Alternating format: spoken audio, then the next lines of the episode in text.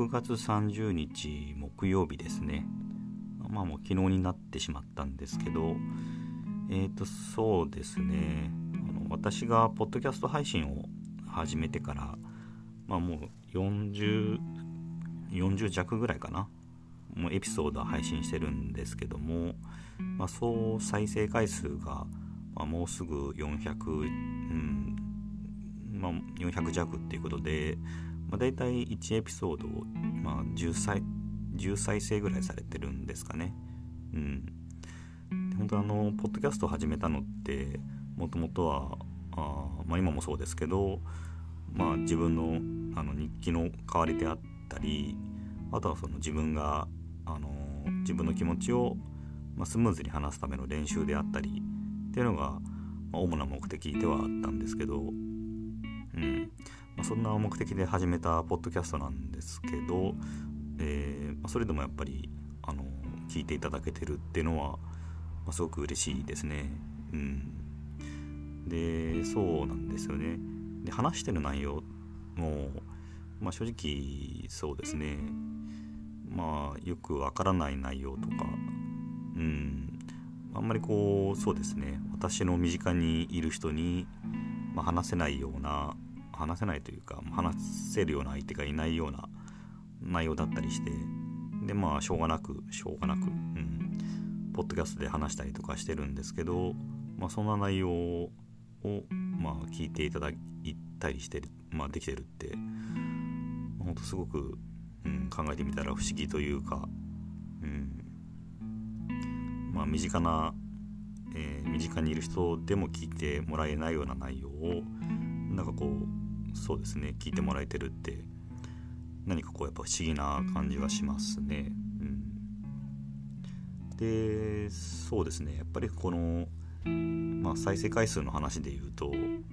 エピソードごとのごとの再生回数とかって、まあ、表示されたりするんですけど、まあ、それ見るとやっぱり何て言うんでしょうねその、まあ、自分なりにうまくこう言語化できてる回とか、うんまあ、そういう回はぱりこうなんか再生回数はちょっと多めだったりするし、まあ、逆にこうグダグダしたりとか、まあ、自分の中でそうですね。あのまあうん。まあ、大したこう話ができてない回とかって、まあ、やっぱりあんまりこう再生回数は少なめみたいな感じで結構、まあ、そういったはっきり差が出てるのもなんか面白いなと思っててただちょっと一つ予想外だったのはあのー、数日前に配信したえー、とあの日常にお笑い目線を取り入れたいっていう、まあ、そういう配信をしてたんですけど、まあ、自分の中ではそのそうですね普段の配信の内容がまあなんとなくこう込み入ったというか、うんまあ、複雑な感じの話をしてたんで、ま、若干こうバランスを取るというかまあ箸休めみたいなあの形になればいいかなと思ってまあそういったえー、配信をしたしてみたんですけどまあそうですね。あの全エピソードの中でそれが2番目ぐらいに再生されててうんなんかこう自分の中ではあの予想外というか本当どういった内容が聞かれてるのかまあそうですね、まあ、全然わからないというかうん、まあ、想像できないんですけどまあそうですね。やっぱり構予想外なこと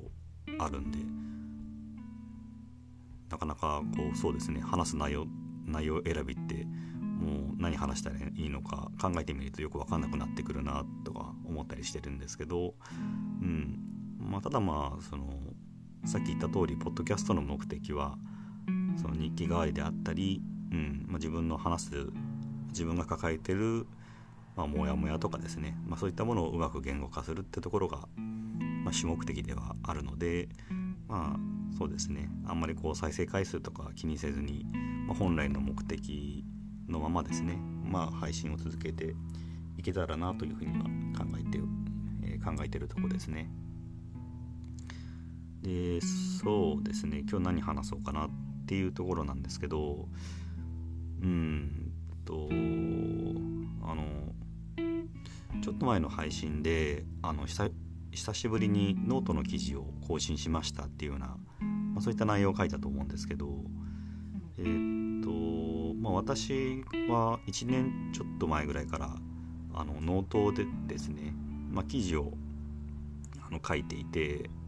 まあ、それがそうですね。うんまあ割とゆっくりとしたペースというか、まあ、大体1週間に1本とか、まあ、ただ最近はちょっと忙しくて10日とか2週間に1本みたいな、まあ、ちょっとスローペースになってるんですけどそうですねやっぱそれをそのノートであの記事の配信を始めたというのもやっぱりこう自分の、まあ、考えてることをアウトプットしたいっていうところから、まあ、始めてはいたんですよね。うん、でまあノートあの始めた頃も実は、えーと、ポッドキャストとかもやってみたいなみたいな思うことはあったんですけどやっぱりなんかこう音声配信っていうところに、うん、ちょっとなんか、まあ、ハードルの高さというかうんそうですね、まあ、自分がうまく喋れる自信もなかったですしうんそうですね、まあ、そういったところにちょっとやっぱり若干あのハードルの高さを感じてまあ文章だったらまあ、自分のペースで書けるしまあハードル精神的なハードルがやっぱり低いなっていうところで始めていたんですね。で、まあ、私はまあそれまで全然なんかこう文章とかって、ま、書いたことってまあほとんどない、まあ、仕事ではもちろん書くことありますけどそれはまあもちろんあのビジネス的な文章なのでそういったその、まあ、自分のオリジナルの文章を書くっていう経験はまあほとんどうん、ないんですけどそうですねやっぱり書き始めて思うのってあのこの間のその、えー、そうですねあの久しぶりにあのノートの記事を更新したっていう配信の中でも言ったと思うんですけどあのー、行間の広さをやっぱりすごく感じるんですよね。うん、でまあその行間の広さってどういうことかっていうとやっぱりその書いていて自分のあの考えですよね。だから自分の頭の中にある考えをこう文章に置き換えて、うん、まず置き換えてでさらにそれをえっ、とまあ記事というか、えーとパソコンですね打ち込んでアウトプットをしてでさらにその内容ではあのすごく無駄なところが多かったりとかするんでまあそうですね無駄なところをどんどん削っていって、まあ、自分の場合は多分1割2割ぐらい削ってると思うんですけどで、まあ、記事に仕上げたりするんですけど、まあ、要はそうですね自分の頭の中にあるものをまずこう言葉に置き換えてさらにこう削ったりとかしてるわけですよね。まあその変換の段階でも相当あの漏れてるというかうんそうですね言葉に変換する時点でまあ相当変あの精度は落ちてるしさらにこう細かいところとかを無駄だということで削ったりとかしていてまあ自分がかあの考えてたものと文章ってまあある意味自分の中ではあのマッチしてるんですけどただそれ他の人から見るとまあ、どう思われるかというか、うん。まあ、情報量がまあ圧倒的に不足してるような感覚がやっぱりあるんですよね。まあ、その自分が抱えてる概念とその吐き出した文章の間の情報量ってすごく差があってでそうですね。でやっぱりこう読む人も、まあ、読みながらいろいろとその想像力を働かせて多分保管していくと思うんですけど、うん。まあ、そうじゃないとその文章多分読めないと思うんででそういったそのどうしても読み手の方にあの補ってもらう部分っていうのがやっぱりこうあの、まあ、文字によるその文章情報では、えーまあ、その補ってもらう量っていうのがすごく、大きいなっていうふうに、ま、自分はまあノートの記事を書きながらすごく、ま、強く感じていたんですよね。うんからそうですね、まあ、そこら辺の話であの分かりやすい、えーと、例で言えば、まあ、最近もちょくちょくあのそうですね。話題になったりしますけど例えばあの深夜のラジオとかでこう話した、えー、内容があると思うんですけど、まあ、その番組の中では、まあ、笑い話の一つとして、えー、話した内容。ででそれがまあ何て言うんですかね。あのネットニュースとかであのその、まあ、ラジオの内容が文字に書き起こされてでその、えー、記事を見た人が、まあ、こんなことを言うなんてけしからんっていうことで、まあ、その炎上したりとかいうことって、まあ、最近ちょくちょくあるわけなんですよね。うん、でまあでもそういった確かにそういう文章だけ見るとあのひどいこと言ってんなとか思ったりするんですけどでもまあその実際音声配信を聞いてみるとあれそうでもなかったなとかまあまあでも中には配信あ音声聞いてみても、うん、やっぱりひどいこと言ってんなみたいな思うことはまああるんですけどうんなんかそのそういうの見るとやっぱり特に感じますよね。本当にそのえー、っと話し手の意図というかまあすごくあのラジオで話してる時よりも文字にすることで、まあ、相当情報量って削られててでそれがあの読み手によって何て言うんですかね例えばそのちょっと悪意を持ってというかうん、まあ、そのネガティブな感情で読まれるともう簡単にそのその色に染ま染まってしまうというか、まあ、そういったとこやっぱ感じるんですよね。だから、あのそうですね、まあ、特にその、まあ、文字によるコミュニケーションだけではないとは思うんですけど、あのまあそうですね、まあ、特にその文字によるコミュニケーションの場合は、ま、書き手と、えー、読み手の、ま、その信頼関係っていうのが、ま、絶対欠かせないのかなと思っててお互いに多分必要なんですよね。ま、書き手の方は、ま、読み手がきっとこう取てくれるだろうあのこういうふうに受け取ってくれるだろうっていうある種の信頼がないと、まあ、怖くて多分記事なんて出せないですよね。あの、そうですねあの読み手の人にもなんかこう出した出したら誤解されるんじゃないかとか、まあ、まあ、そういった恐れは多分ずっと抱えてるのかもしれないですけど、まあ、でもきっとこう取ってくれるはずだっていうある種のまあ自信なりがないと、まあ、多分、まあ、記事は出せないと思うんですけどで、まあ、読み手の方もえー、っと書き手の方はこういうふうに考えてるんだろうなっていう、まあ、その書き手側の意図を読み取ろうとしてくれる、まあ、そういうあの、まあ、ある種の書き手に対する信頼があるからまあそうですね文字っていう、まあ、かなりその情報量の少ない、まあ、共感の広いあの情報伝達の方法でもまあお互いにこのそうですね意思の疎通というかというのができてるのかなと思うんですけど、まあ、さっきのネットニュースの例で言うとまあラジオを配信する人って、まあ、まさか自分の話した内容が勝手に第三者に、えー、文字にされてで書き手あの読み手の方に届けられるとかって思ってないわけで本当ラジオで話してる人ととそのそうですね読み手の記事の読み手の間に全然信頼関係が成り立ってない。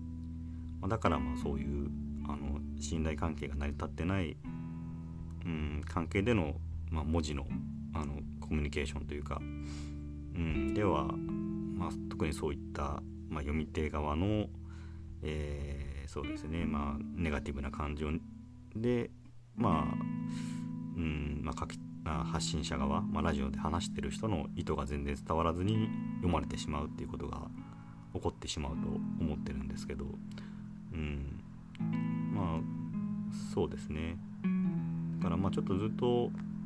うんまあ、文字によるコミュニケーションの話をしてきましたけど、まあ、最近はそのポッドキャストとかで、まあ、自分は音声配信とかをやってるんですけど、ま、やっぱりその、うん、文字による配信に比べてやっぱりその自分の中ではあのそうですね。えー、っとまあ、自分の意図というのが伝わりやすいのかなっていう、まあ、気はしてるんですけど、まあ、それでも全然その、うん、伝わってまあ伝わりづらいかなって思うようなところは自分なりにいろいろと補足とかしながら喋ってるつもりではあるんですけどぱそれでもうんまあ伝わらないんだろうなって思うこともありますしうん。だからまあでそうですね私のこんな変な配信聞いてくださってる方はきっとそうですねあの何て言うんですかねそうそういった悪意を持って読み取ろうとかではなくてでどんなことを喋ろうとしてるのかっていうのを、まあ、割とその、まあ、フラットな目線というかある意味好意的にあの見ていただけてるあ聞いていただけてるのかなっていう気はしてるのでやっぱりそういったあのある種の信頼性があるから、えー、そうですね。あのうん。まあこんなよくわからない内容とかでもあのある程度は伝えられてるのかなっていう気はまあやっぱりしてるんですけど。だからまあその本当、まあ、根底にあるのってやっぱりその、まあ、言葉がすごくあやふやな存在であるっていうことだと思ってるんですよね。だから本当いくら言葉を尽くしてもうんまあそのそうですね言葉が例えばまあうん何て言ったらいいのかな。うんだからまあすごくあやふやなものをもとにあのコミュニケーションをしてるんだっていう、まあ、そういった意識が自分の中にはあって、まあ、その本当単語一つとってもそうなんですよね。単語って言ったら、まあ、本当その文章を作るあのパズルの一つというかキーの一つだと思うんですけど、まあ、そのあの形すらあやふやででそれを組み合わせたものって、まあ、どれだけその解釈の違いが生まれてくるのかって想像もできないぐらいなんですけど、まあ、そうですね、まあ、例えばまあうんまあ、まあ、例えばの例ですけどまあその鉛筆っていう単語があるとして、まあ、それに対して例えば小学生が感じるものとかあと大人が感じるものとかあとはその例えば鉛筆工場で実際に働いている人が感じる考える鉛筆っていう単語からその連想されるイメージだとか意味っていうのは全然その違うと思うんですよね。うん、本当その例えば生物学者であの特に馬とかをあの、まあ、なんか研究されてる方であれば、まあ、その馬という単語に対するその連想させされる情報量とかは全く違うでしょうし、まあ、そんな専門的な話だけではなくてまあ、例えば父親っていうようなまあそういったあの単語一つでも人によってはすごくネガティブな感情を、まあ、思い起こす人もいるだろうし、うん。まあそまあ、全然その逆ですごくこうポジポジティブなイメージを持たれる人もいると思うんですけど、まあ、本当その単語あの人によって全く解釈の異なる単語同士を組み合わせて、まあ、文章にしてるっていうのってやっぱりそのそうですね。お互いにやっぱりこう歩み寄るというか相手が相手が一体どういった意味で言おうとしてるのかっていうのをすごくそのそうですね。まあ本当に相手に歩み寄ろうとする姿勢がない限りはコミュニケーションって成り立たないのかなっていうふうに、まあ、思ってますね。うん、だからその何て言うかな。うーん。まあ討論というかまあ話し合いみたいなところで相手を論で打ち負かすみたいなことあると思うんですけど、うん。まあ、それはあの例えばあの相手の意図をちゃんと理解した上でお互いにですね相手にこうあのリスペクトをリスペクトかな、まあ、やっぱりある種のリスペクトだと思うんですけどを持った状態で、まあ、ローンを戦わせるっていうのはすごくいい,、まあ、いいとは思うんですけど、まあ、花からこう自分のローンが正しいんだって相手を打ち負かしてやるっていう、うんまあ、そういった姿勢で、まあ、討論とかやるのって、まあ、本当に不毛だな、まあ、不毛だなってちょっとはっきり言うのもあれなんですけど、まあ、自分はなんかそう思うことがあってその相手への、うん、相手への歩み寄りがないあの会話って本当になんかやる意味がほとんどないんじゃないかっていう気はしてますよね。ただその空中戦になってるというか、お互いにこう噛み合わないのになんかずっと球打ち続けてるみたいな。まあなんかそんなイメージがあって。うん。だからまあやっぱりそうですね、まあ、一番いいのはうん。まあ、本当お互いにこうリスペクトまあ尊重し合って相手の話も聞くし自分の言葉も伝えるし。やっぱそそうやって、まあ、コミュニケーションしていくと何て言うかなどっちが正しいというよりもなんかお互いに自然にこう着地点というか、まあ、妥協点みたいなとこが見つかっていくんじゃないかなっていう気はしてますね。だからまあ自分の中ではその討論というよりもうんそうですね、まあ、対対話っていうんですかね。対話の方が